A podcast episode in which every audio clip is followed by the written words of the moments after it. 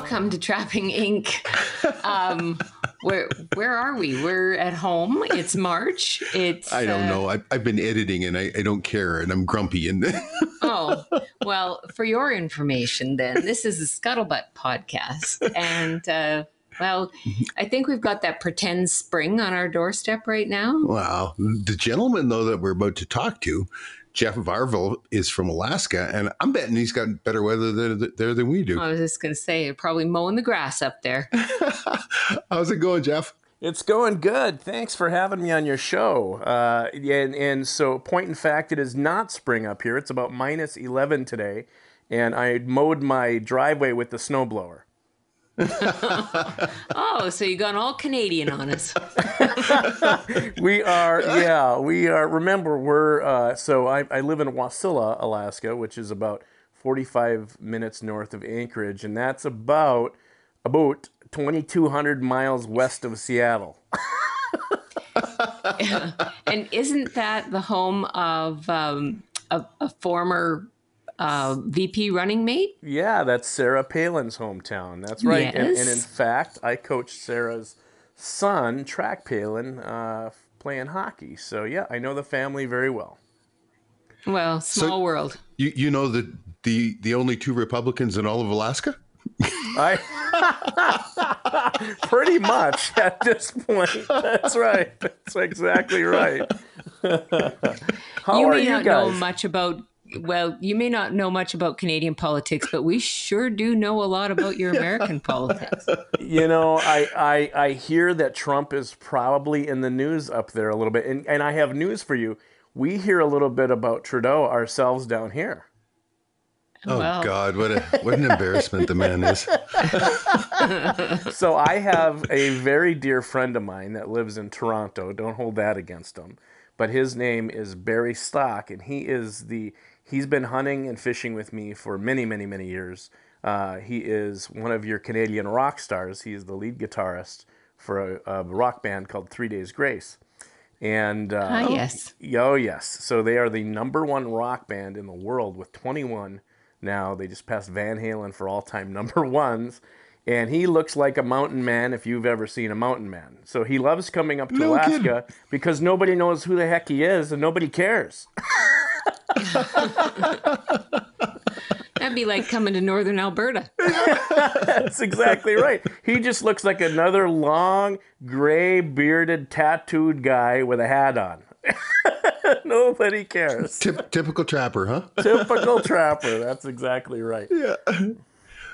Tell us, Jeff. Tell us a little bit about you. I mean, uh, uh, the internet's a big, wide, wide world out there, and we're we're slowly getting there. But we are always so busy. We- We're the last people that gets to to to uh, browse out there as much as we'd like to. But you have a TV program, or you've hosted a TV program, and you have a, a radio program. But before you get there, I want to know where you come from. You told me a, a pretty neat story off the air here. I want to hear again. Oh yeah. So I, I am actually from uh, northern Michigan, and uh, and I was a hockey player, and that's how I originally ended up in Alaska many many many years ago. And uh, of course, you guys don't know anything about hockey players up there in Canada. No. And uh, they said, "Go north, young man," and I and I came north. And uh, and so I have been up here ever since. And uh, so that was 1991 to age myself a little bit. I'm almost 50. I hosted uh, a couple of different television shows nationally. I, I, I hosted Exploring Alaska, and then I hosted uh, Alaska Outdoors Television on the Outdoor Channel uh, that many people are familiar with. And now I have a syndicate radio show called Wild Alaska, and um, and we basically talk a lot about hunting and fishing and trapping and kayaking and skydive, anything to do with the outdoors. Um, you know, uh, that's that's what we talk about on the show. And kind of the neat thing is with our show is much like you do. I talk to the the guides. I talk to the people that are in the field that are doing it for a living, and uh, and I try to do that because Alaska is such a huge state. You know, it stretches from Maine to Minnesota to Texas. If you put it on a map of the U.S., and I don't think people realize how big it is. So you know, when people ask, "Hey, how's the fishing or hunting in Alaska in you know in, in September. And it's you got to say well it depends on what part of Alaska you're in because it may be Hawaii weather or it may be Alberta weather. So well oh. they, we get the same thing about Canada. Oh yeah. Yeah people say I know a guy up in Canada. Yeah. Bob. Yeah Bob. Where, where's Bob live? Bob lives in Toronto. And yeah. I always say not apartment, Bob. He died, and they look at me dead serious. well, I have you know, to tell you, uh, you know, Toronto, I, uh, Toronto's three thousand miles from us. yeah, yeah. Oh, I know, I know. I have to tell you all. I, I don't know exactly. I, I can't remember. You know, I have had enough concussions over the years that from playing goalie that I, I, don't remember exactly what story you want me to talk about, but you know, living in Alaska for 30 years, I got a few. well, I, was, I, I, want I want to hear the I want to hear lots of stories, but it was a story about how to pronounce your last name. Oh, Varville, yeah. So, uh, yeah. the, so I got I got so a couple of my relatives we get together one day and they said, hey, we should really do this ancestry deal, you know, where you go back and find out your ancestors. And I said, oh, nothing good's going to happen from that. I can guarantee. but let but let's find out what the Varvels what the Varvels were doing three, four, five hundred years ago, right? So we we we tracked him back about you know, back to the 1800s. and sure enough, you know, it turns out we were Andersons. And uh, and and uh, you know a long list of Andersons it looks like, and then all of a sudden around Mackinac Island, which is I was born and raised in northern Michigan, the Upper Peninsula of Michigan, not that mitten part, but the other part up by Canada. And uh, in between in between there, you've got there. a yeah yeah yeah you got a little island called Mackinac Island, and it was a fort. It was called Fort Mackinac, and it was held. It was one of the first forts held by the then colonies, right? And then the British came through, and uh, all we can figure, because from the time that the British invaded Michigan and came to Mackinac Island, my last name changed from all of a sudden from Anderson to Varvel. And the only thing we could figure is the British came through and they said, Have you seen any of those damn Andersons around? And we said, Nope, nothing but Varvels. Andersons just ran that way. They were headed to Canada with a bunch of Frenchmen. I don't know.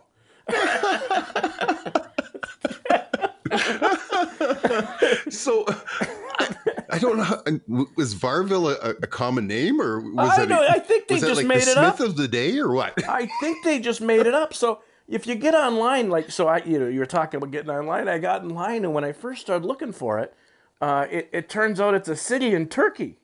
I said, well, I don't know. Oh. You know, how the heck did they come up with that? I think they just must have looked at a book. they just pulled the name out of their hat and said, nobody's ever going to recognize this name. It's in Turkey. oh, the British don't even know where crazy. the hell Turkey is. Isn't it crazy? Yeah, funny.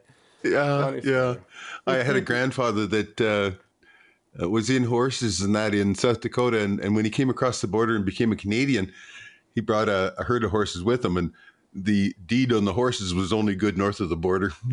yeah, yeah, sure, yeah, yeah. That's so I can funny. I can claim to have a fine ancestry of horse thieves and rustlers and that kind of stuff too. yeah, there's well, you know, we all come from someplace. I can't hold yeah. that against them. Yeah. I think the statute of limitations is up on the whole Varvel thing, changing our name, so we're probably fine. Yeah, yeah, yeah. I'm not I worried mean, about the horses either. I mean, I moved. I moved almost well 4,500 miles from where I grew up, and and uh, unfortunately the statute of limitations is not up there. So I I'd be able to go back to Michigan pretty soon though, so that's good. Kidding, I'm allowed to go back. oh, good, good. Keep keeping keeping track of whether or not they they uh, you having your mom check see if your pictures come down off the post office wall. Or that's exactly right. That's exactly right. Well, it's nice to travel, you know, these days with with especially with the coronavirus going around. I'm, I'm really oh yeah I love go, love going through Seattle and maybe I'll go into L.A. and maybe Detroit and any oh, place yeah, else yeah. I figure I can catch a bug. So we were just laughing that we we were we were um, was it was it Guatemala or was it Costa Rica when uh, the swine flu was happening? Oh, I don't. Remember. And remember, we had we had to. You, the only way you could fly was you had to have had the the um, vaccine. Oh yeah. Remember? Oh, and then yeah. every every airport you're in, they checked your your, your temperature yeah. and all that stuff. And wow. Yeah, we were. Yeah, well, we were filming for uh, Outdoor Quest TV, uh, the hunting and fishing show that we did previous to Trapping Inc. And, and uh, we had this has been of course scheduled not to go deep sea fishing and Yeah, it was the peak of, of swine flu. well, there's wow. always there's always something, right? It just seems like it's always something. Well, I have to tell both of you, I I caught onto your show. So so my my grandfather and his father were were trappers, and and my father, and, cool. and it's just something I, you know I didn't pick up as a kid. I I, I I'm a big hunter. I love bow hunting and and uh, rifle hunting as well. And I got up to Alaska, and I was kind of a kid in the candy store because you got all these different critters to hunt up here, and of course the fishing is fantastic, as everybody knows. It's world renowned. And uh, and then you know, uh, somebody asked me the other day. Uh, I write I write for a whole bunch of different magazines as well, and and one of the kids he's probably 20 years old and he said how did you get into this you know when did you become like the guy when it came to hunting and fishing Alaska, right? When, when, did you become the mayor of Whoville that everybody calls? And yeah. I and I started laughing. I said, I don't know when the hell it happened. And and I, I, I guess it's probably like that for all of us, and, and certainly must be like that for you too. That when people start reaching out for you for advice and and asking, and, and pretty soon you're the guy. And I said, you know how you become the guy is by making a whole lot of mistakes.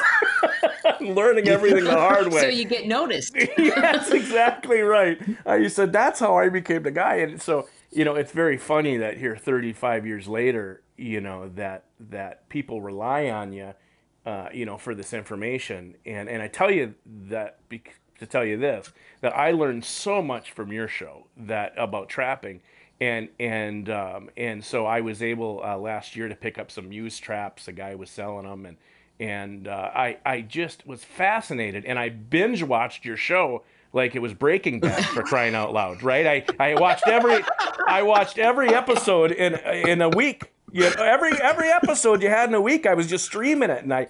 I, I, I thought, man, this is the greatest show. And, and I'll tell you what, it's kind of like our show. Personalities make a show, and you both have such a tremendous, great relationship and personality on that show but you're also very humble and and uh, I, which I should uh, uh, take a note of and maybe bring that to my show. but, but, but, but, but you got oh, great. until you meet us in person. yes, yes, yes. So, anyways, I, I learned such a tremendous amount from you, and and I noticed that you also have really the professionals on your show, the the guys and gals that do it for a living and that are the experts. And you still learn something new, you know, every single day. And I think that's the greatest thing about hunting and fishing is that no matter just when you think you're the guy or the gal, you learn something new from an 18 year old kid, right? so. Absolutely. You know, and, and I look forward to that though. I mean, eh, every day you get out of bed, I, I think that there's another piece that that puzzle that you know that we we all look at as you know the, the great puzzle of life. And i think that every day you you know you've got one piece coming your way right? Yeah and, for sure. you know sometimes you get it get it, get that piece and, and have your day done with before we first coffee. But other yeah. days it takes a it takes quite a bit longer. And i have discovered the more and more as we do it uh, the podcast the, the tv show and all that is that everybody has a piece to, yeah. to, to pass on and you know you, you learn some of the strangest stuff like you were talking about with the 18 year old kid um, setting a um, a Seneca um, trigger on a Seneca snare. Sure. If you put the trigger in backwards, you don't need the tool. You can use you can use a, a big nail or a or a, a, screwdriver to, to set it. This this kid he wasn't even 18. He was right. 16 or 17 and he showed that to me. You know, I mean, yeah. that, that that's the kind of thing. There's always something to be learned from somebody as long as you are uh, you know open to learning, right? Yeah.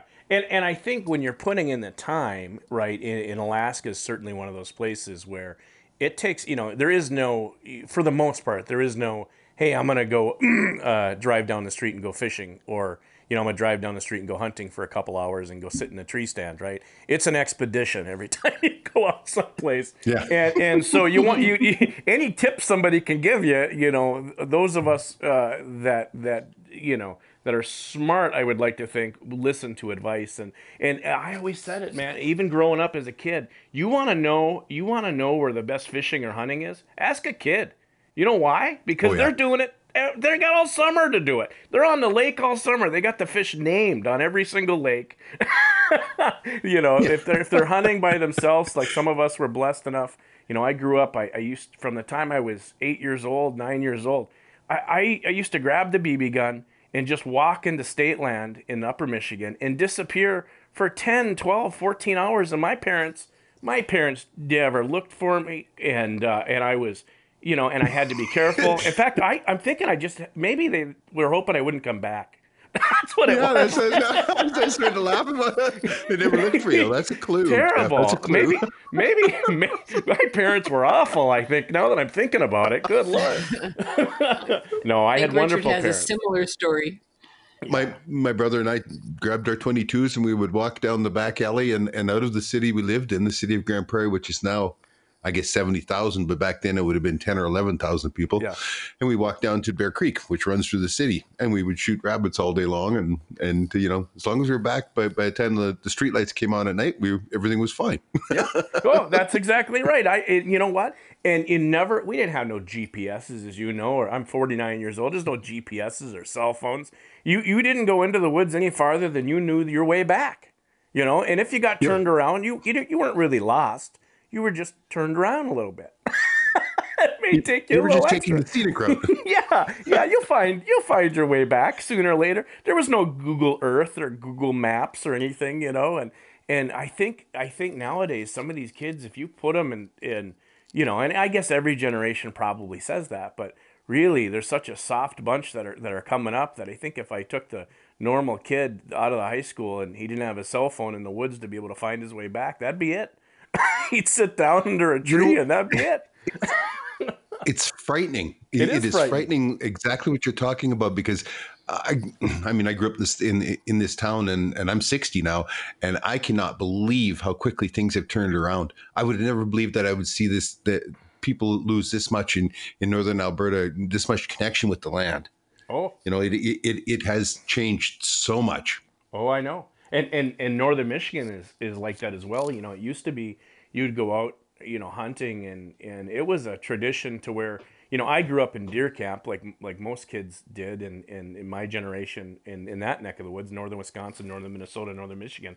And you literally it was an excused absence for a week out of school because there's no kids in school anyways, they're all at deer camp and you know you had you had 14 uncles you know what i mean who had drinking problems and smoking problems and you know and you heard every story under the planet when you went to deer camp because i was there from 12 on. And you know sometimes i was the guy driving the team bus from the bar back to the back to camp you know sitting on some sit, sitting on some books so i could see over the damn dashboard. And you know i mean those were the those were the days. I can't imagine now. But th- that's Yeah, I gone. Learned- that those days are I learned how gone. to Rich. drive a stick at eight. oh, right, right, yeah.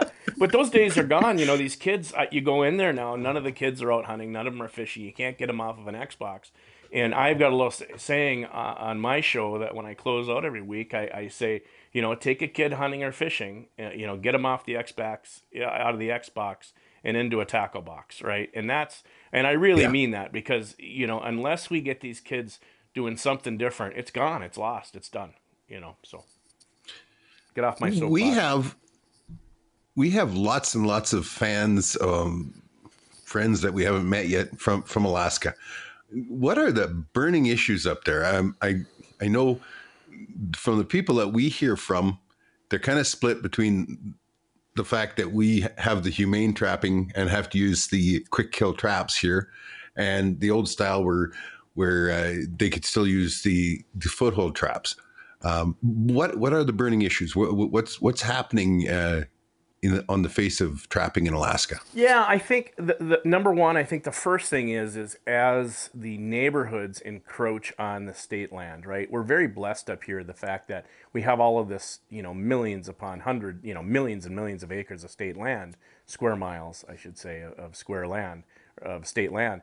And as homes encroach onto that land, of course, the trappers have have the same you know 40 50 miles of trap line they've had for generations. Now it's not like it, uh, there's no licensing requirements up here. Like you guys have to buy a trap line. My understanding from watching your show is you got to buy a trap line right? It's damn near willed down.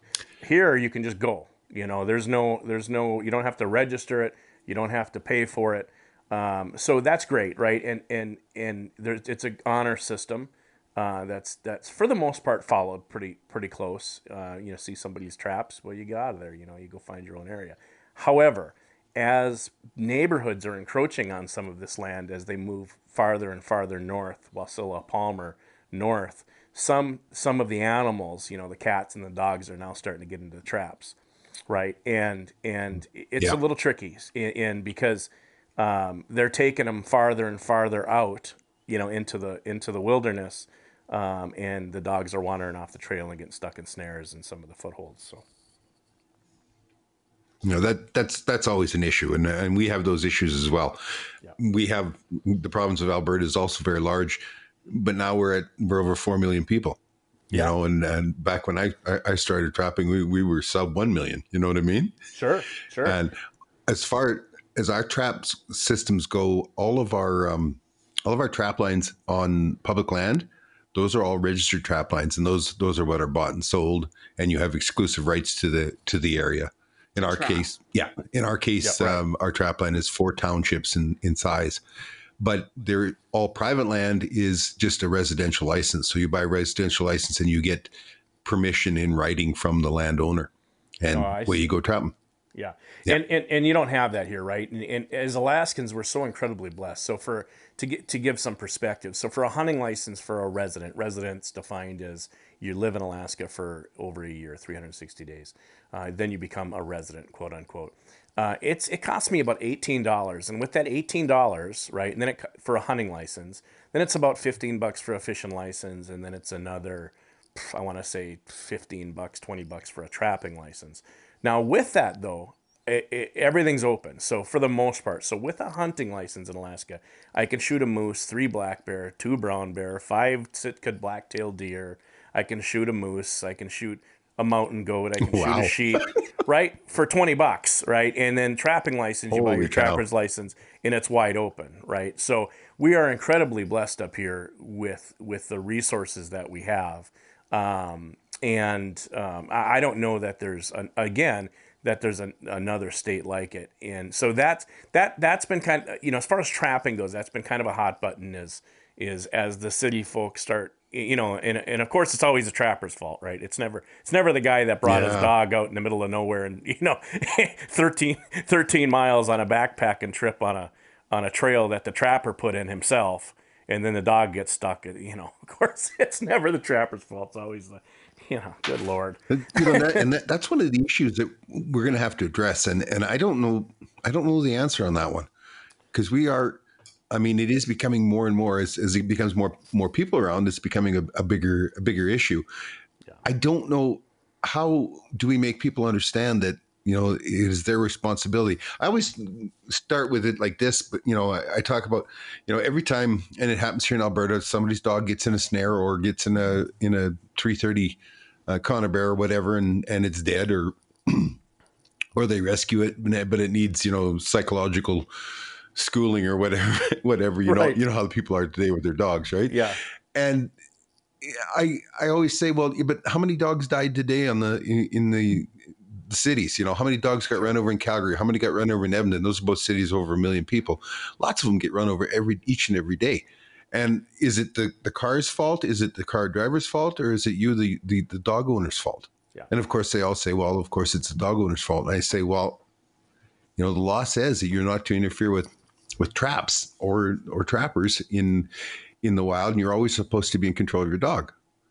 But no, no, now it's now now it's the trapper's fault. Well, I, I'm not sure how we're gonna how we're going to uh, work this one out. Well, it's the day and age where it's always somebody else's fault, right? We- take no response. We, as a generation of people, take no responsibility, right? And and that's the that's the real issue. And until we fix that on many different issues, forget about hunting or fishing. Um, you know, just taking the responsibility. It was a time when when you know when we we made a mistake and we did something stupid and something happened that we said, well, well, my bad. right? I'm not going to do that anymore. There was a consequence. there was a consequence, yeah. And and now it's always somebody else's fault. And and we have a little different situation. So you know, when you're talking about three and four million people, remember Alaska as big as it is, right? So um, you know, whatever, half of the size of Canada. We only have about 500,000 people that live in the whole state still. 250 to Wow. 300,000 people live in Anchorage, and then Wasilla, Palmer, which is north of Anchorage, has about thirty thousand, and then Fairbanks is a set, is the next largest city, is a seven hour drive north, and that only has about thirty thousand people. So you know, eh, there's a whole lot of nothing out there, and then there's a whole bunch of villages, you know, here and there that, that have. I can I can tell you I can tell you live in the north though.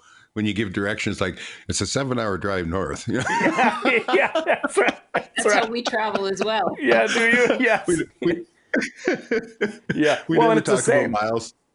No, yeah. right. Yeah, I have no idea how many miles it is. I know it's seven hours to Fairbanks. and and here's the thing, you know, that like the show Ice Road Truckers, you know, and that's only you're only half across the damn state when you get to Fairbanks because there's there is an ice road that goes to the north slope, you know, all the way up by the ocean. But that's a 14, 15 hours on the ice road to get up there where the polar bears live. And, uh, and I, you know, I, I, I haven't made that trip myself. polar bears, good times, polar, good times. Polar bears eat people, so I'm just gonna stick around Anchorage. uh, I drove as far as you can drive in Canada. Did you? In, uh, yep, right up to Tuktoyaktuk. Tuktoyaktuk. And it's uh, yeah, when you leave Inuvik, uh, you travel on the on the ice on the ice road. Of, well, okay, now since then they've got a they've put a, uh, a, a all weather highway in, but at that time that was the last winter for for the uh, ice road on the Mackenzie Delta, oh. and you drove and drove and drove. yeah, I you I'll know, tell you what's dangerous about that. What, is that, that that ice is pretty smooth and you and you think you you think that you're doing pretty good. You could get going way too fast because then all of a sudden you realize you're on ice when you try to make some of those corners.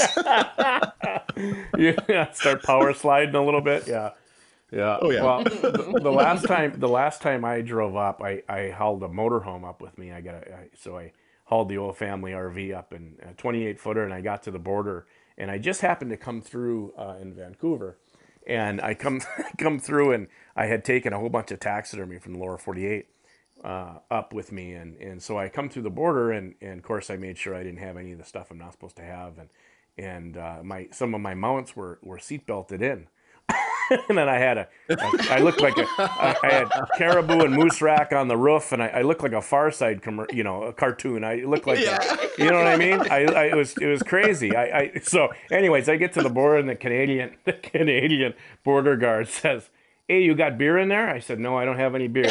He says, "He says you got anything to declare?" I said, "No, no." He said, "You got beer in there? I can see it." I said, "I don't have any beer." He said, "I can see it. You got beer right there." And he points, and it's he's looking at the bear and it's a brown oh. bear, you know, that's strapped in riding shotgun. He says, "Why you got a Why you got a bear riding shotgun?" said he said, "I hit him with the truck." I'm sorry. I, didn't, I didn't know I had to claim him, and he stopped, and he didn't think that was funny at all. He said, "Come on out."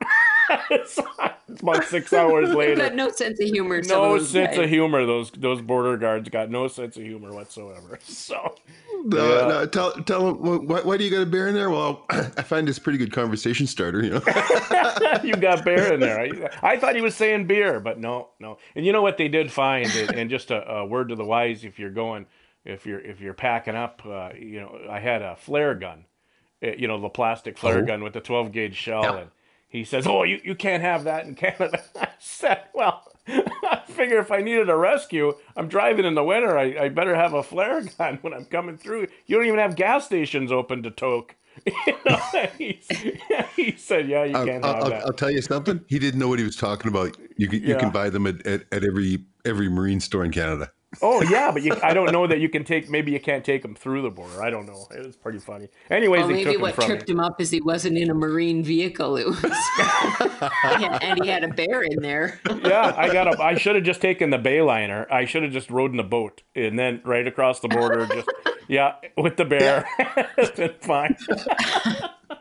so anyway, wave as you pass. Yeah, that's right. Wave as you pass yeah, we've got some some tremendous hunting and fishing up here. I'm super blessed to have have uh, harvested some beautiful animals, some beautiful moose. I know you guys get some pretty good moose up in your neck of the woods too.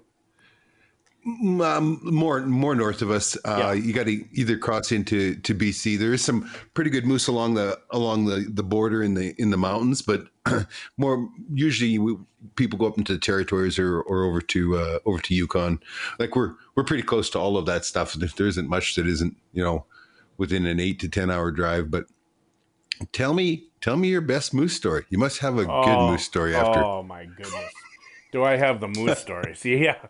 Yeah. So I, I have a so I took a friend of mine from you know how you get these guys come out of the woodwork, you know, once they figure out that you're in that business. They I was guiding and I had a friend of mine from college and he calls me up and he and everybody calls me Varves and he says, Varves, I, I want to go moose hunting. And he I said, Well, I'll, I'll take you moose hunting. And he said, Okay, I've been working on my moose call. And I said, Oh, this, this should be good.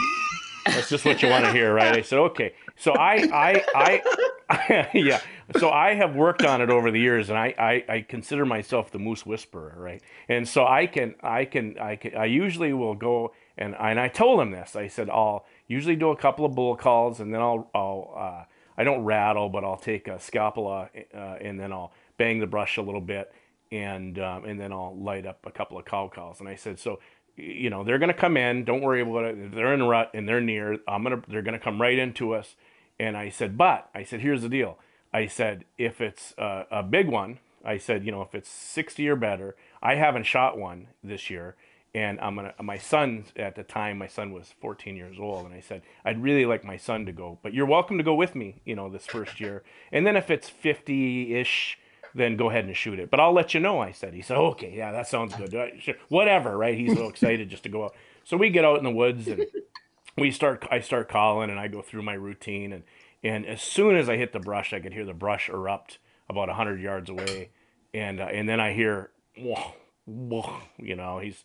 I can hear him grunting, and I thought, oh, here he comes. So I, I, I looked and he says, you could just see he was excited. And I said, here. So I said, listen, I can't see. I'll, it's going to happen fast. I said, so when it happens, I said, if I'll, I'll look at one of the two of you. I said, and, and whoever I tap the shoulder is who's going to shoot it. And he says, well, why, why can't I? He says, why can't I shoot it? I said, well, we already talked about this, right? If it's, if it's a big one, I really like my son to shoot it. You're going to get half the meat. I mean, you're, you know, you got to carry it out. And he says, oh, okay. He said, but but I really want to shoot one. And I said, well, we already covered this. And now now he's giving me the I'm I'm just going to shoot it, right? And I'm like, no, you're not going to just shoot it. My son's going to shoot. This is a whole free trip. I by the way, this is just a buddy, right, from from college. And I'm like, oh my god. And so I said, here's the deal. I said, so it comes out, and now this thing's standing about 25 yards away, broadside, you know, banging the brush, and he's ripping brush out and tag alders and he puts his rifle up and i said what, what are you doing i said i said listen i said i think that's like I, I said low 60s i said i think it's about 62 63 four brow tines on one side easily and he puts his gun up i said just a minute he said well i don't think that's fair I said, "What do you mean you don't think?" It? We're having this discussion while the bull's standing there looking at. I said, "What do you mean it's not fair?" I said, "Tell you what." I said, uh, "I said, how about if I just I'll just flip a quarter." Is that because I had a quarter? I said, "Is that does that make sense? Would that would that make you happy?" And my son's like, "Yeah, I don't care, whatever, you know." so I said, so I pull a quarter in my pocket and I said, "Call it." This guy gets on one knee and goes, sounds like a dead cat. And this moose looked up and thought, "What in the hell is that?" and took off running about Mach 10. And I said, I meant call the quarter, you meathead, not call a moose. so heads or tails? And it was tails because that moose was gone. And I never took. I, I, he said, "He said, well, that was that didn't go as planned, and that's the last time I took that guy in the woods." it's the greatest moose story I had about the moose that got away. I think that moose is still running. I I have a similar story. Um, when I was uh, a kid, uh, you know, I, I, think I was I was thirteen or fourteen, something like that. and there was a, a local fellow who was an outfitter, and and uh, most of his clientele were all all Americans, come up from from the south and and come up moose hunting. And and back in those days, you know, around here, fifty to fifty five inch bull was was was quite doable. Sure. And uh, he had this uh, uh, Indian fellow, uh, Moberly, his name was, and that guy, oh my god! Like if you closed your eyes, you, you'd have shot him every time he called moose. Like I mean, he he was he oh he he was the most perfect moose you've ever heard, and yeah. and he had the, just the greatest sense of humor. You know, he yeah. he talk about there was they had the the the um, outfitter's uh, nephew was there, and he was he was guiding, and he was twenty and knew everything, right? And and uh, old Mister Moberly would say to me, he says, "Oh, that guy," he says, "he, he couldn't track a moose down the muddy road, you know, and that kind of stuff, right?" yeah, yeah, yeah. So we're uh, we're there, and and in comes this crew, and uh, they're. I was going to say that they're from from down south because they had accents, but that's not that's not limiting it much. Right. I think I think they're like Kansas or something like that, right? right? Anyway, they're really really excited, and so everybody's in high spirits the first night. You know, you get into camp and everything, check the guns, and and uh, it's it's dark, so they sit around and have a few beer. Well, in those days, there was no such thing as having any American brands up here. It was all just Canadian beer, and of course, Canadian beer has has a bit of a of a, uh, a record of, of being a little stronger, sure, of, of yeah. knocking people a little bit on their butts if they're not used to it. Yeah. And uh, these these guys got into it pretty good. They we kind of we poured a couple of them into the tent by the time you know ten o'clock rolled around. the next day we're out there, and the beer had had another effect on them, and none of them could keep their pants up or keep away from the outhouse for very long, right? right, right, yeah. so oh Mr. Moberly, he's calling away and we're sitting on this ridge and, and both him and I know there's there's there's big bulls there because we've we've been seeing them for days and he's calling and and every few minutes the the, the, the client is, is running over and he's dropping his drawers and making the most god awful noises and, and Moberly is saying like it's just I don't know if we can call a moose in against that, you know what I mean? right, right. and, but damned if he doesn't. He calls it a moose, and and right there, you know, and he tells the American, "Yeah, you you should shoot it. You should shoot it. It's a good, it's a good bull." And it was, it was, it was fifty five inches anyway, you know, something like that. And uh, he goes, but it got up, and you just see his face go white.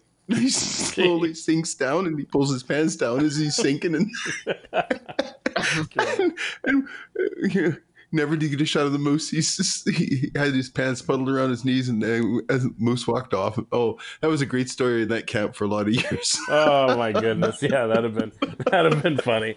Yeah, oh, I've seen it all. I mean, I, I, have literally seen it all over the years, and I we had we were out last year on our on our. Uh, I do one fly out a year, and we've been going to the same spot for twenty years, and we flew it. We fly into this beautiful little lake. That's kind of our lake, right? I call it my lake. It's not my lake, but it's a state lake. But we fly in there, and on the last day this year, I uh, we wanted to do a video for the website, and I wanted to do something funny, just my sense of humor as well, like yours. And and so I did the here instead of the here fishy fishy, I, I was really quiet, and I and I have the video on our website, which we'll get to, and and I said here, this is very you, this is the best moose call I got. I'm to give it everything I got. And then I said, here, moosey, moosey, moosey, moosey, moosey, you know, and, and, and I'll be damned if 30 seconds later a bull didn't walk out of the brush while we're filming.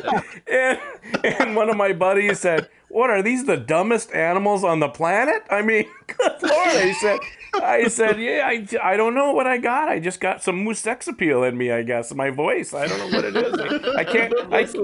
I can't turn it off. so, yeah, it's pretty. It's pretty entertaining. That's really it's it's one of the one of the things I enjoy the most is is uh, moose hunting and and uh, and now trapping. You know, like I said, the, the thing with trapping is it's it's like having to learn all over again, right? Just when you get one good at one thing, you move on to something else. And and I and I by no means am going to set up a 40, 50, 70 mile line like you guys do. I'll be happy with 10, 12 traps out there. Just just something to check on and and uh, and I learned so much from you guys and from my buddies up here, you know, about uh, lynx and lynx behavior. And I love the way you guys set up your your traps for that. And of course, we have wolves too, and the wolves are just absolutely decimating the the caribou up here. I don't know how you guys oh, are yeah. there, but there's yeah. I mean they are absolute wrecking crew. And now I'm seeing it in northern Michigan. Right, uh, many years ago I went back to whitetail hunt and I went in to the DNR office and the young man that was there is just out of college, maybe he's 24, 25, and he's the biologist. And they had a full mount wolf there, timber wolf. And I said, what's that? And he said, well, it's a wolf. I said, well, I can see that, you dummy. But why, why, why is it here? and he said, well, we're reintroducing him into the UP. I said, that's a terrible idea. we just spent a hundred years trying to get rid of him. And I said, you know, I don't have a problem with you reintroducing him as long as you're going to have some kind of a predator kill for him.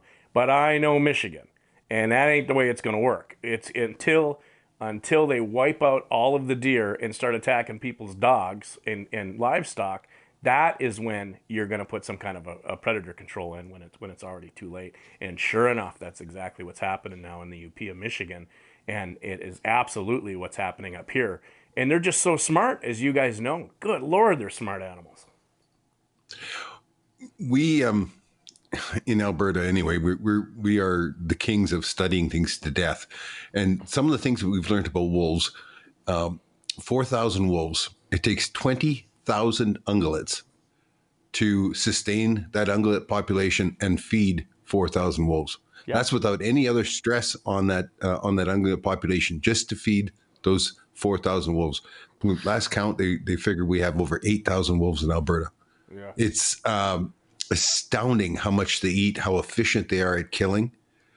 Um, I actually think a bush coyote is smarter than a wolf because once you get once you figure the wolves and, and, and understand that, that, the pack is what's so important and, and that interaction in that pack that's always going on, you can take advantage of that. Whereas, you know, a bush coyote is pretty often a solitary animal and he's, you know, he's always worried about the wolf eating him and, and everything else. And I, I think he's a little bit smarter than, than the wolf, but wolves can certainly be humbling, no question. Yeah, the wolves, the wolves up here, what, and they're, uh, you know, to your point, they're absolute killing machines, and and they are not a dog, right? And and and people that don't understand them associating with dogs and and trapping, um, you know, gets a bad, kind of bad light from some of these folks that don't understand what a wolf and a wolf pack. I have been up on a mountain, and the only time I see them in the wild is when I'm up on a high ridge someplace and they're traveling across the tundra, right? Because they're so smart. Usually they're nocturnal up here you very rarely see them during the daylight, and when you do, it's when they're after a herd of caribou or sheep. And I have seen them in the tallest mountains that you think that only a billy goat could go up, and I have seen them on the flattest tundra. And I have watched uh, a pack of 16 to 18 wolves, somewhere in there, pull down 14 caribou out of this massive Mulchatna herd, 200,000 strong, and eat two of them and just leave the rest and as they teach their pups how to hunt, you know, they'll pull the entrails out or maim yeah. them, and then and then that's the grizzly bears uh, are just carrion eaters for the most part. They just they they'll they'll just follow the wolf herd, you know, the wolf pack around, picking up their picking up their dead. It's amazing.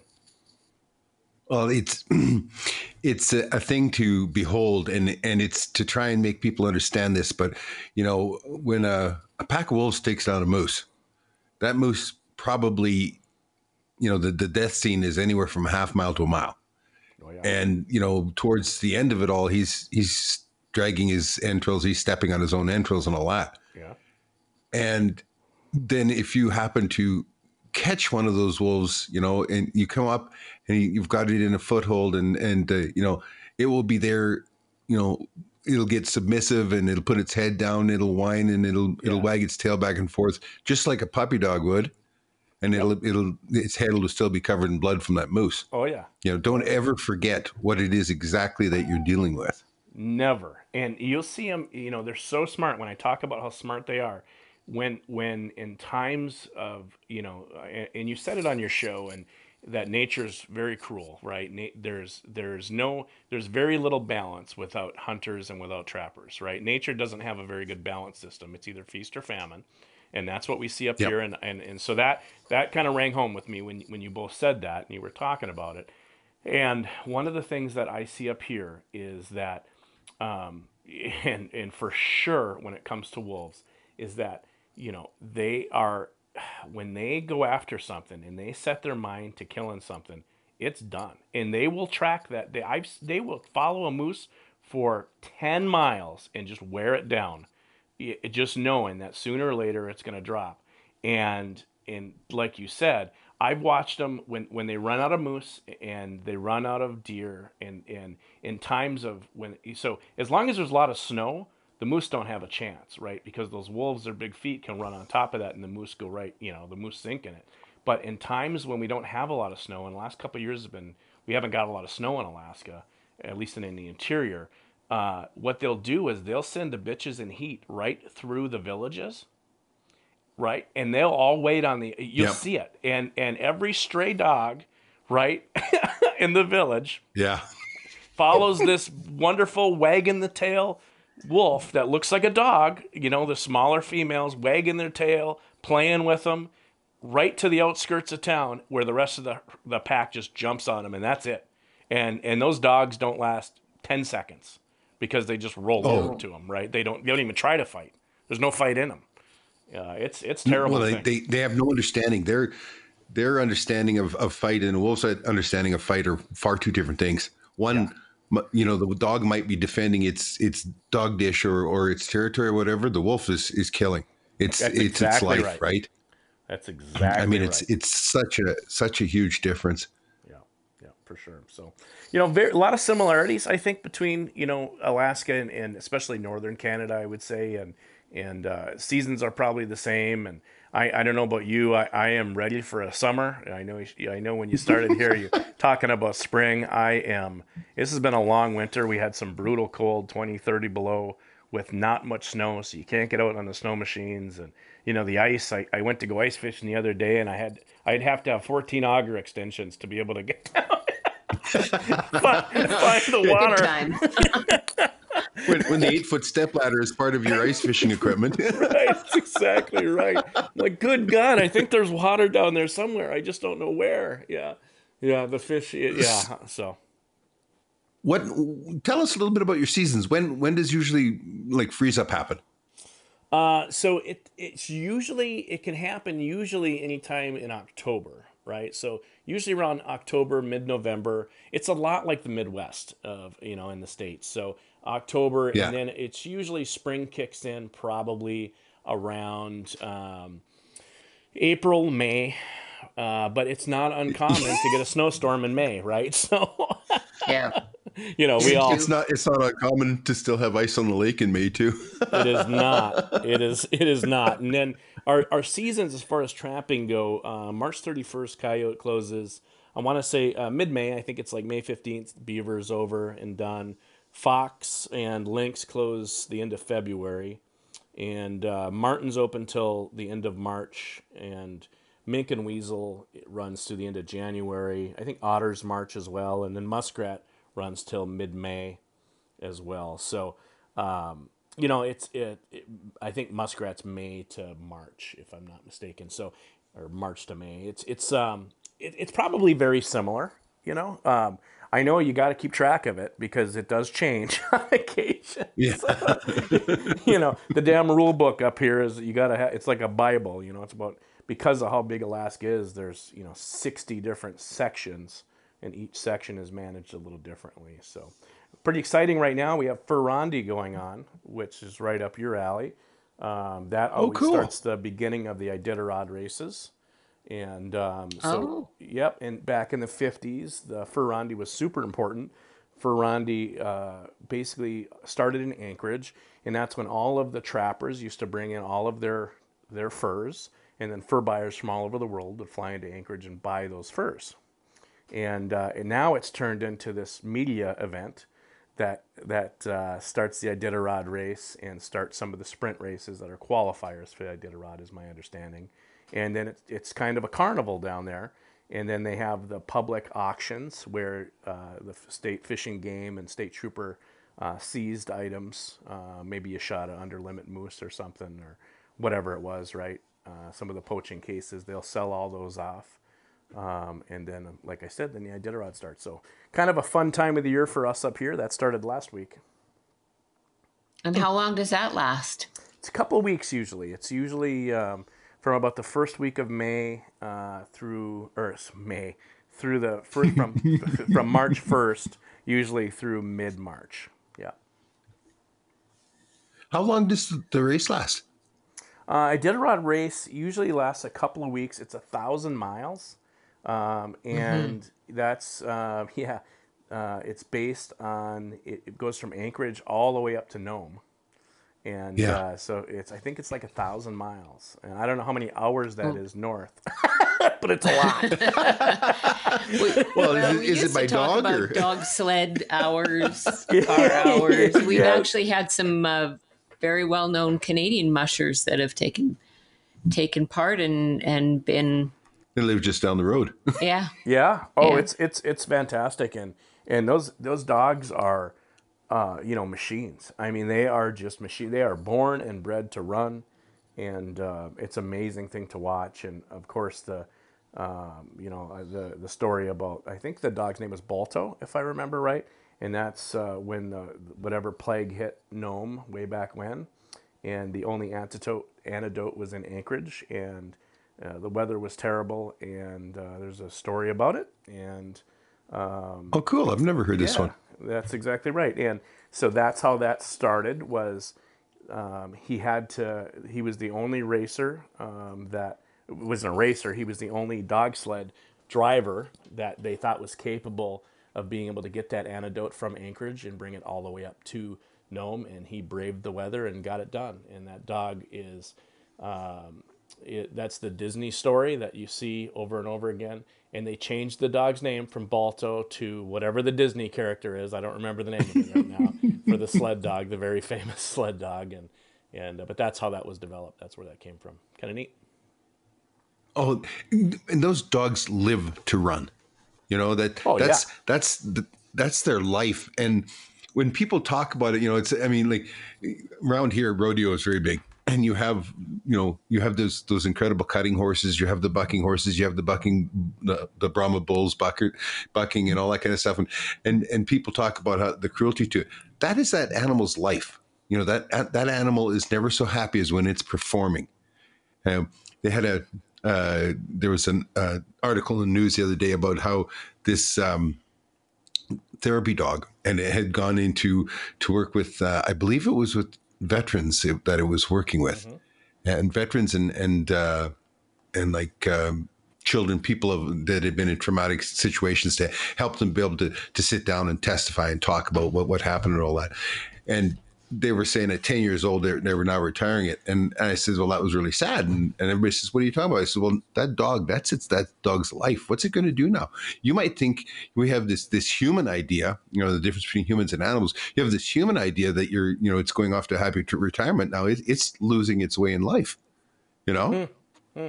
Yeah. Oh, I know it's gone, and and I I, you know, so I believe that that Balto story was from I believe it was 1933, and um, I believe that it was from like Anchorage or Nenana, and had to get all the way up there to Nome to get that serum, and. Um, the dog's name was I think the, the Disney film was Balto, but the dog's name was Togo, and um, and that's basically how it started. And I, I just think it's so such a neat story. And and now with uh, I see that Disney's redone Call of the Wild, uh, which is kind of neat. I'm, I'm looking forward to that coming out. And then I'm like, yeah, I live that pretty much every day when I'm out there. So that's Alaska, right? But, but the dog is CGI. yes, the dog is CGI. That's right. I, I saw. Yeah, that. that's- yeah, yeah, yeah, Yeah, I, I didn't Yeah. care for that. yeah. no. Harrison No. Ford might be CGI too. I well, he didn't look 112. No, no. God, God bless him. You know, something else that I, I just have to, I just have to chime in on is how important it is to, to because I, I say it on my show all the time, and going back to our children and our kids, and and I believe one of the episodes I saw, you had your son, is that right? Was out with you on the on the trail. Yep. Was that your Yep. boy? Yeah. And and, and Yeah. you know, I I'm so incredibly proud of my my children. I have three kids, and my oldest boy is a uh, officer, a police officer up here. He's a, a parole uh, parole officer now for the state. But you know, those kids never for one second wanted to hang out in a mall on a video game, right? They would always want to be out hunting or fishing.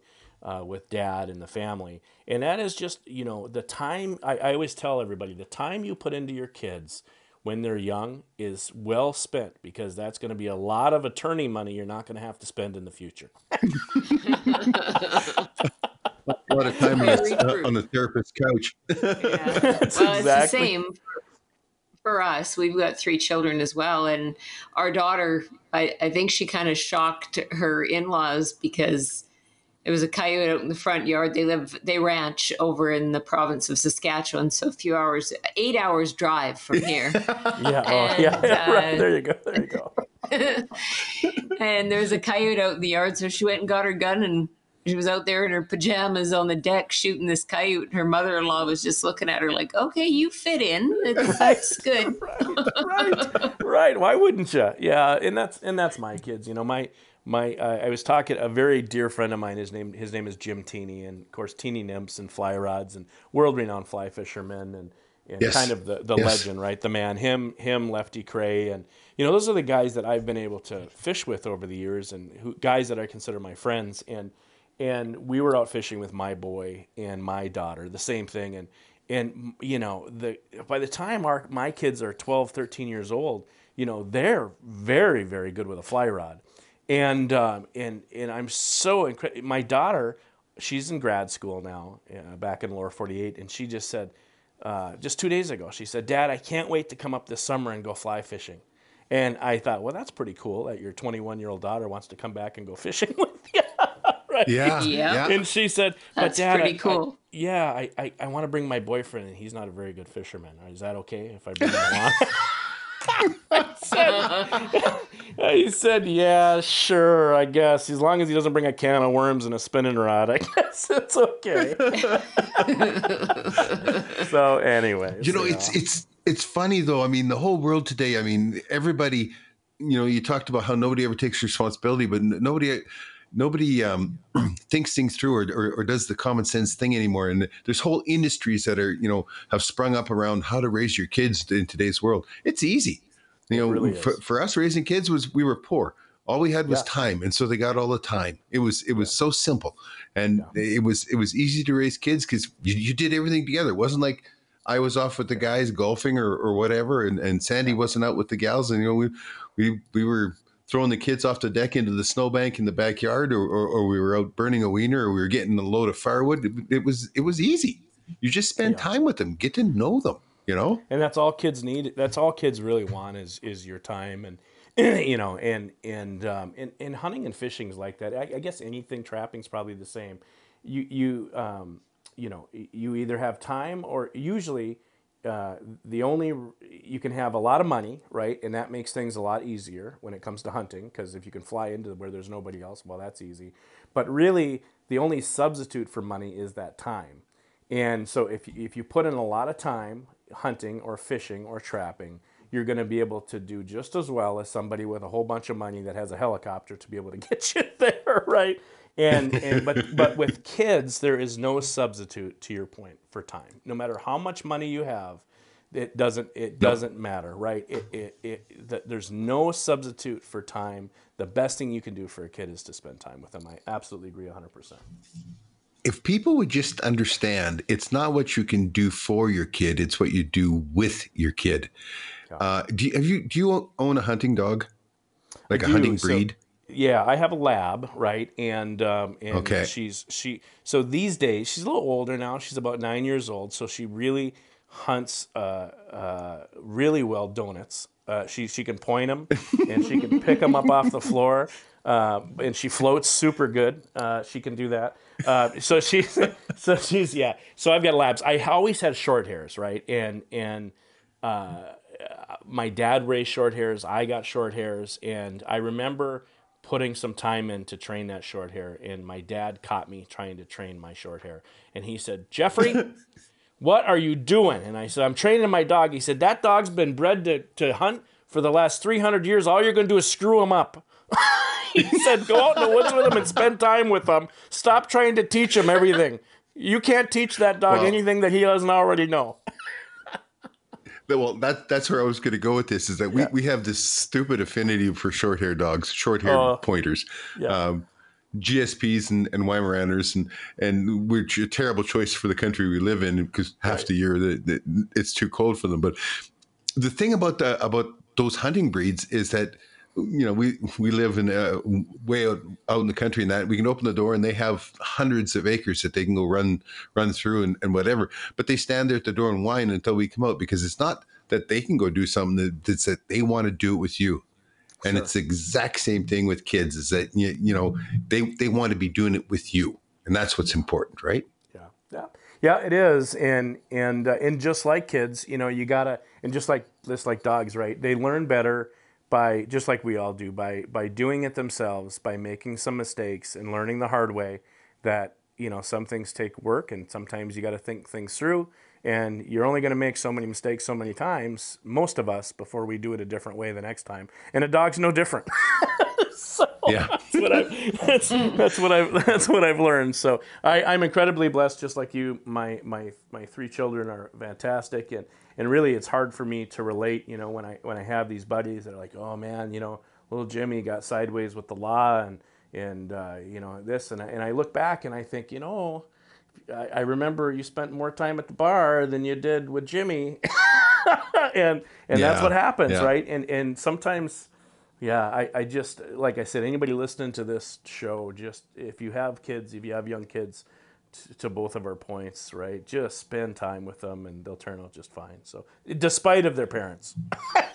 in spite of their parents. we, we, we get we have some wonderful uh, people though that we we've connected through you know uh, especially Amazon Prime brought us a, a bunch of people from from uh, down in, in south in the southern United States and, and they send us pictures of their little guys and gals and and you know with with a big old catfish and some other things that I don't I, I don't recognize. I, I need an explanation what they're right. Yeah. Yeah.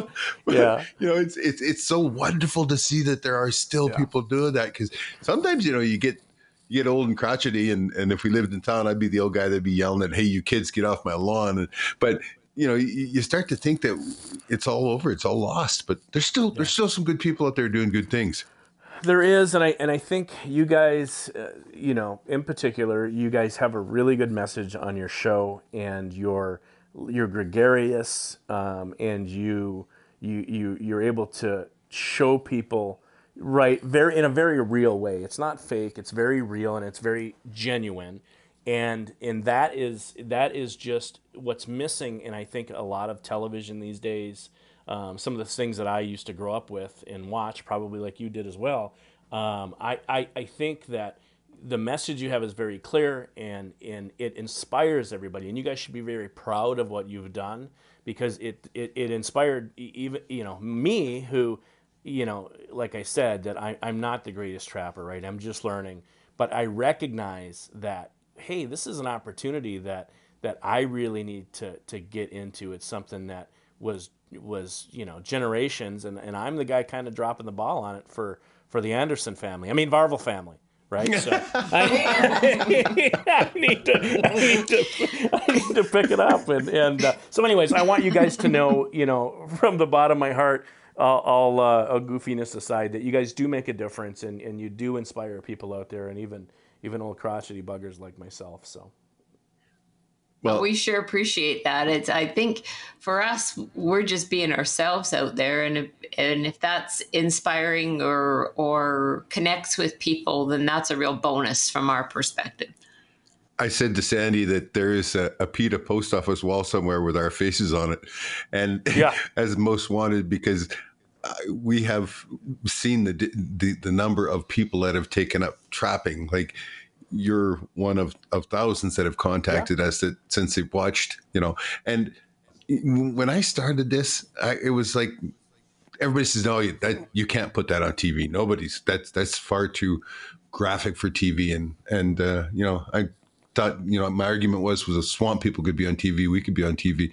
Oh, I'm God. just I'm astounded at how many people they'll have said, you know, well, I, I didn't trap or grandpa trapped or, you know, nobody's trapped in the family for 30 years, but you inspired me. And as I, I thought, that's good. Maybe, maybe, maybe we can actually be the little Dutch boy with the finger in the dike and, and hold back the tide a little bit. That, that'd be awesome.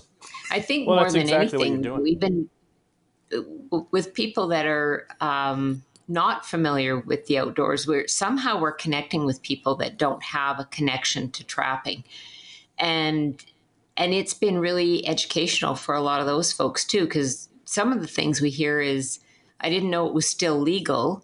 And then I, we've told this story on many a show and probably many a podcast but we we did a show uh, we ended up doing a show about weasels because of this comment that came and that was because we we caught a weasel in a marten trap and we were talking about it on the show and someone contacted us and said was it legal to kill the baby white ones because they thought that a weasel was like a, a white seal pup and that it was a baby of a marten Right. And yeah. you know, we you can giggle about stuff like that and and it it sounds kind of funny when we all know the answers, but more than anything it was an opportunity to teach and and so then we ended up doing a whole show about about weasels, mm-hmm. but mm-hmm. that that's the other part of it. I mean, we we're encouraging people to be out with their families that are already out in the outdoors, and trapping is another connection where you're not fishing and you're not hunting, but you're you're out there with a maybe a bit of a deeper connection to the your surroundings. But then there is a whole other group of people out there that know nothing about what you're doing, and so it's it's been good that way. And I think that every trapper plays a part in that in whatever community you're in. So for what you're doing with your kids and, and in your community and teaching your friends and whatnot, I, I think that's, I think it's yeah. phenomenal that people do those kinds of things. Yeah, I guess the the thing with the radio show and, and both the TV show too, uh, there's so many fake shows that are on. You know, when you when you talked about swamp mm-hmm. people, right? But for me, it's the Alaska Bush people, right? I just want to punch somebody in the face every time. I oh my goodness! Because because it's yeah. completely fake and it's completely. But then you have a show, a reality show like The Last Alaskans, right? And that show talks about the the last seven permit holders in a national wildlife refuge, right? With that, with that, how they live and how they trap, and it's a wonderful show filmed in northern Alaska, and it follows these five of the seven families that have these these permits to have their cabins, and then the Park Service owns them now, of course. So once the la- once their children die, the Park Service will burn them to the ground, right? But they're you know they've been trapping up there for hundred years, and and I think that those are the kind of shows that hold people's interest, not these in in, in yeah the fake reality shows are what they are. Um, but the genuine shows make the difference for most of us. And and here's the here's the other thing that I learned, and and something for you as well, just to to to take a, maybe a piece from, is I when I first started doing the TV show and, and the radio show as well, I always wanted to show everybody what I was doing, like like uh, the end product, right? And and and uh, and that's not necessarily what's important. It's a lot of the planning stuff that they don't know how to do because they didn't have a dad or a grandfather to show them how to do that. Especially with you know the single parents that are out there these days you know some of the inner cities are in the united states are 60 to 75% single parent households sometimes only moms and so where does yeah. this kid learn how to do that stuff? They can't. So i'll give you an example for your show right? When you talk about you know how to set no i'm just going to use my dumbass as an example right?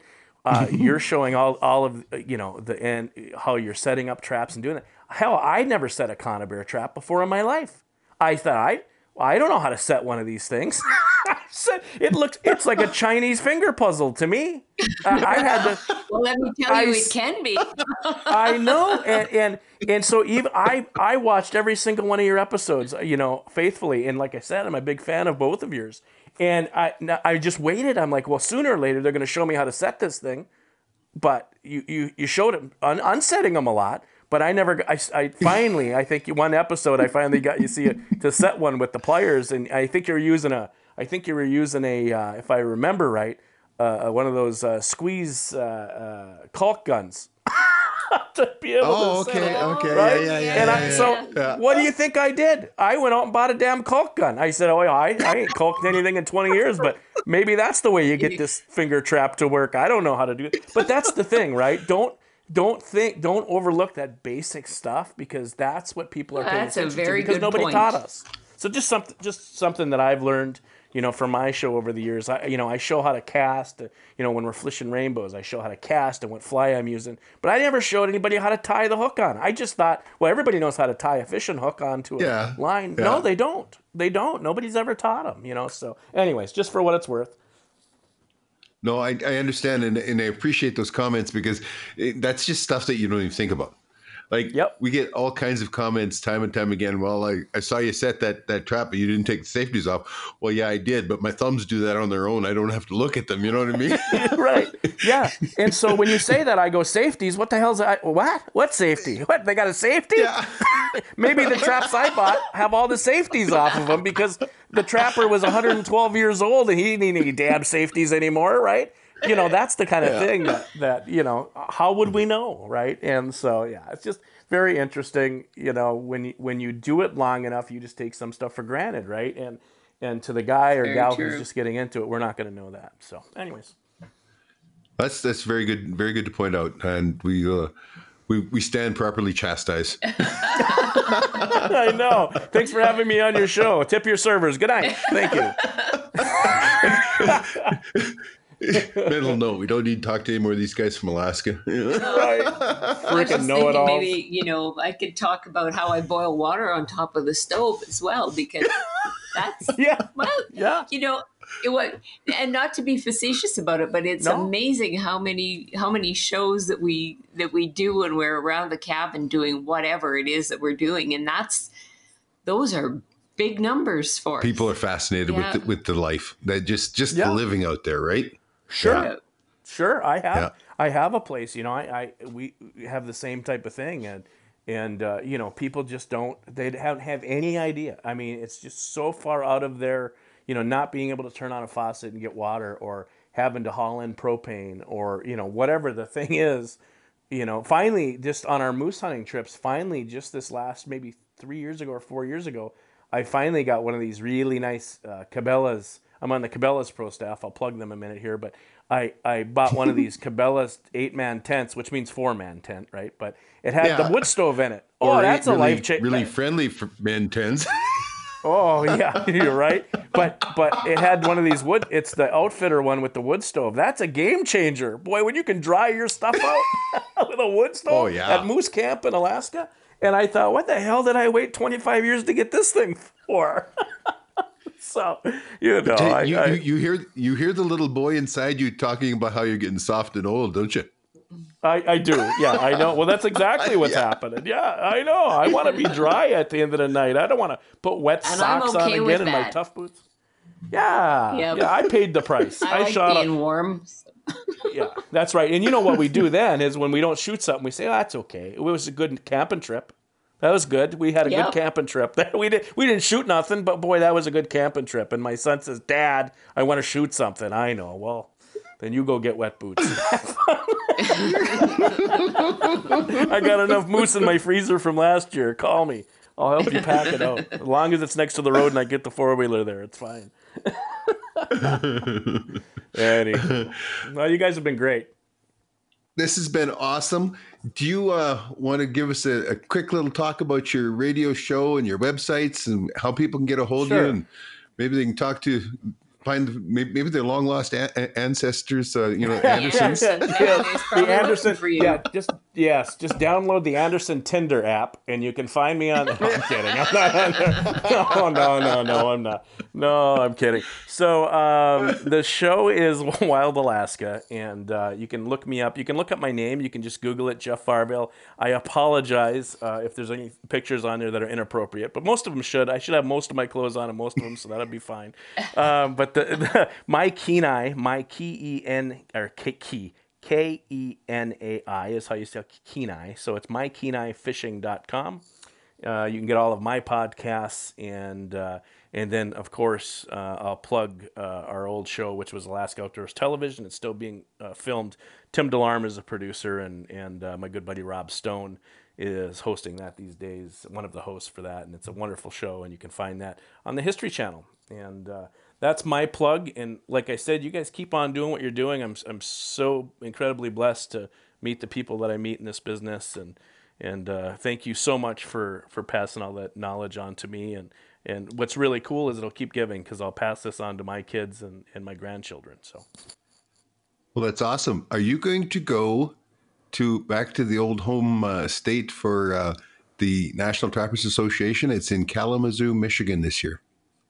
Kalamazoo. Uh, you know, um, so that's Kalamazoo is in Lower Michigan. So that's down by the. Yes, the I know it's the southerners, yeah. but. Yeah, and we don't go below the bridge very often. Uh, my dad oh. used to oh. say that the trolls live under the bridge, right? So don't go under, don't go below the bridge. The trolls down in Detroit and Pontiac and Flint lived at, so don't go below the bridge. So uh, yeah, I don't know when is it. I'd have to see when it is, but yeah, I think that'd be kind of fun. Around the end of June. Yeah, no. I'm. I'm that, it's that, the answer is it's no. It's a 36 hour drive for us. yeah. It's and and I'm gonna go. Actually, it's gonna be 40 hours because we're gonna we're gonna go across the bridge because I, I, Sandy's never been across the Mac, and I've I have Oh, yeah. many times. I've I've told her about going across in the big winds and that kind of stuff, and Oh yeah, maybe she'll see a troll. yeah. You, you all sound like you're Norwegians. You got trolls under bridges. That's well, it's, uh, I- I'll just tell you, you might, my, you know, uh, I'll tell you, the first time I went down there, I had a buddy going to, to college down in Michigan State, and he said, whatever you do when you come down to visit this weekend, first time I went down, I was about 16 or 17, and he said, uh, uh, he was a little older than I was, and he was in college, and he said, don't give your car to any valet parking. I said, why? He said, because there is none. He said, just, just they'll hand you a ticket. He said, these guys, he said, these street smart guys will hand you a ticket. And he said, then they'll take your car and then you got to explain to a Detroit cop why you're holding the number 46 and you gave the car keys to some guy you don't know. park, park your my- car, the- sir. The the weirdest thing was was the the first time I crossed the Mac and you, you get south. You know, I was going from coming from the north, go, go south. When you get get there, it's like you you, you travel through time or something, or or to a different world because it's always Christmas on the south end of the Mac. Yes, yes, yes, it is. Yeah. Well, here's the good news for you. If you just keep going far enough, you'll hit Windsor and you're home again. yeah, yeah, yeah. I don't know. I don't know if I could Yeah. call Windsor home. Well, Well, if we don't. If, if we don't get a chance to see you at, at uh, in in uh, Kalamazoo, um, we'll have to do this again. Um, we're always we're always out, out traveling around. Maybe, maybe we'll get to meet face to face one day. But I'd sure like to have you here again one day, Jeff. And uh, it's been a pleasure, sir. Yeah, you guys too. And like I said, any anytime, anytime you'd like to have me on, I absolutely love your show, and I'm a big fan. And I look forward to the upcoming season. And I'll just tell you that June, June, July, and August is fishing, in in Sept- you know really June through October is hunting season up here, and you're not going to pry me out of Alaska. So uh, That's true. you know what I mean? That's yeah, You true. could, it's like t- trying to get you guys to leave in in uh, probably January or December. Probably don't happen that often if you guys are on the First track. of November to to Yeah. to the uh, end of March. yeah, We that's stick it. pretty close to home. Yeah, well, I'm the same way, you know, for the summer. So thanks for having me. And anytime you guys stay in touch, and and uh, on one of your next coming up episodes that you guys are filming, show me how to set one of those conibear traps, and we'll be good. All right, We- we we'll will do that. We might even just do a YouTube and put it up there. That's right. It's been a Thanks ple- This is for our friend it's been a pleasure, man. And, Okay, and buddy. thank you for everybody for listening listening again. And uh, maybe we'll see you down the line.